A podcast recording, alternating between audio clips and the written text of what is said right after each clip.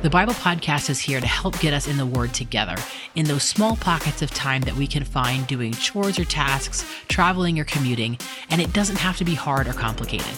So come on in, have a seat, and let's read the Bible together. This is your host, Virginia Price. Welcome to the Bible Podcast. Hey there, guys, gals, and internet pals. How are you today? It is day three of our Freedom series, and we are going full tilt. We're back at it. And today we get to hear from Jesus in John chapter 8. I'm going to jump right into it. We are starting here at the top with a woman caught in adultery.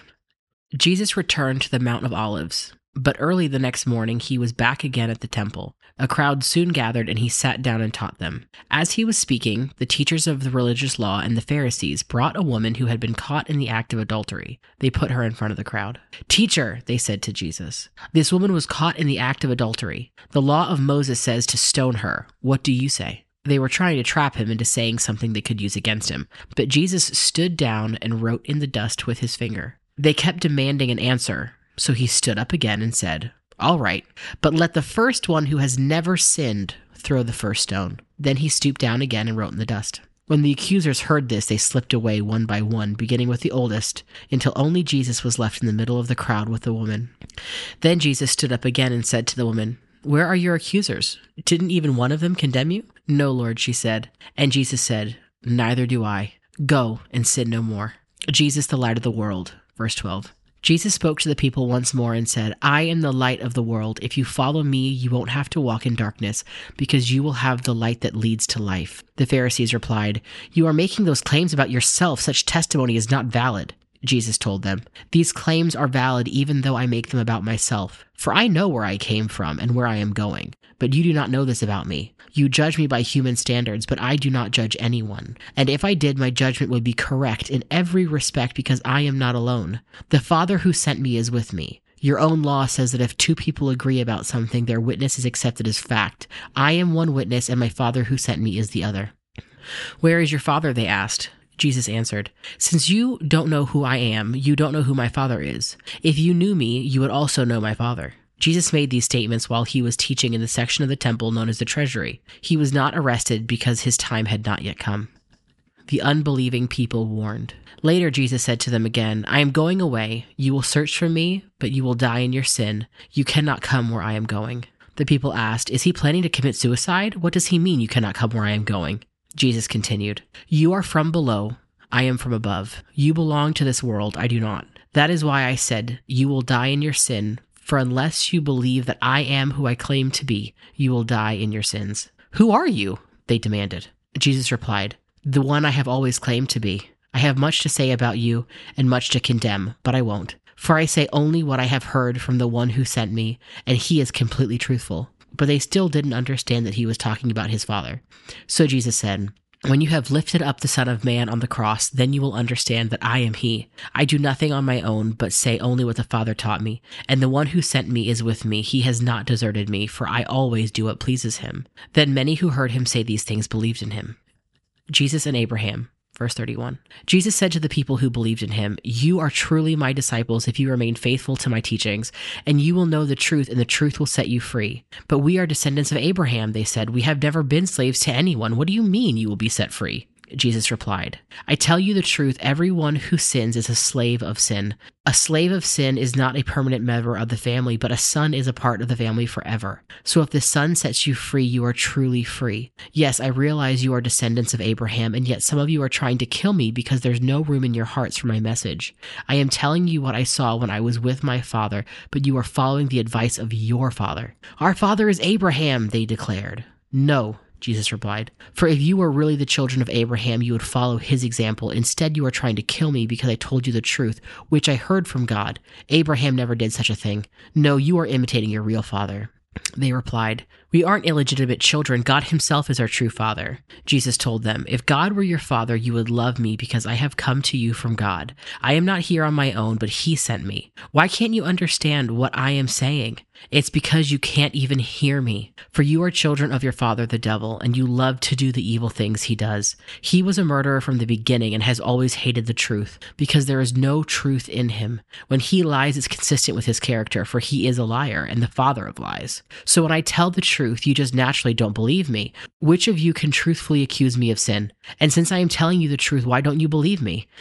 Anyone who belongs to God listens gladly to the words of God, but you don't listen because you don't belong to God. The people retorted, You Samaritan devil, didn't we say all along that you were possessed by a demon?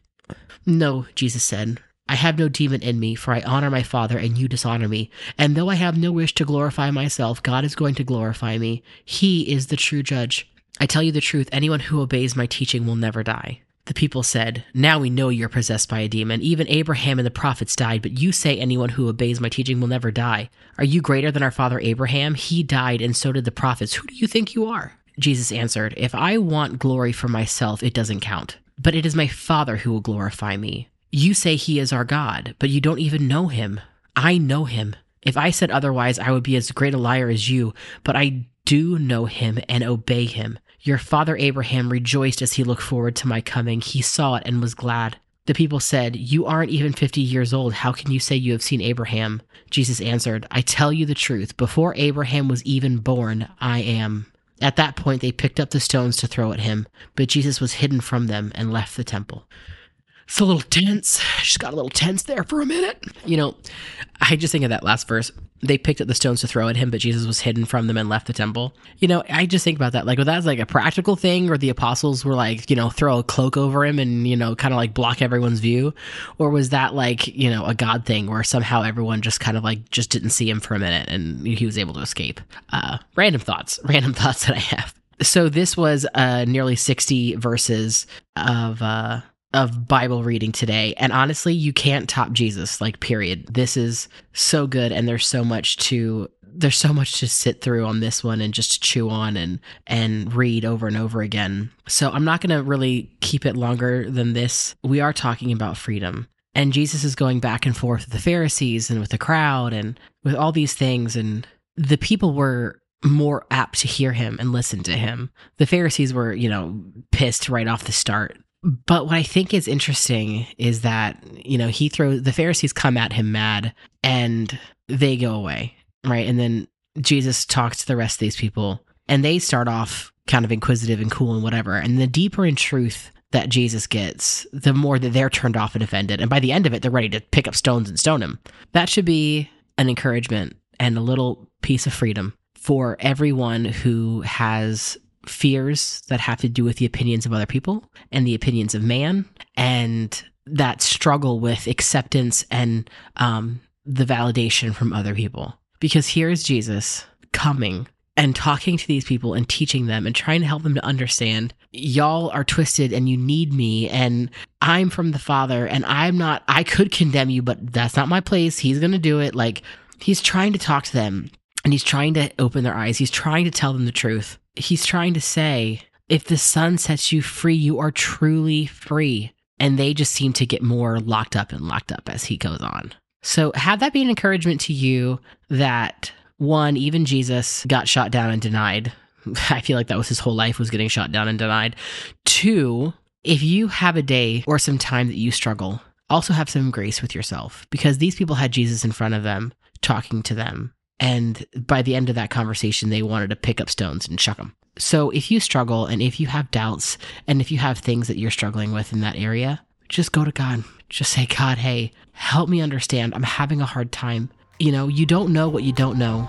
And we all need help sometimes. We all need to have those moments of like, Lord, help me with my faith because I want to have more faith for this thing, but I don't. So I hope that frees you up. This is a longer episode. So we're going to end it here and I will catch you tomorrow for day number four. Have a good day, everybody. Bye. Thank you for joining me today. I'm so glad to have you in our audience, and I hope you come over to our Instagram and join our community there at underscore the Bible podcast. Our podcast is a ministry production of the Sevenfold. If you'd like to know more about us and what we do, please visit our site at thesevenfold.com. Thanks again for joining me today. And until next time, much love from the Bible Podcast.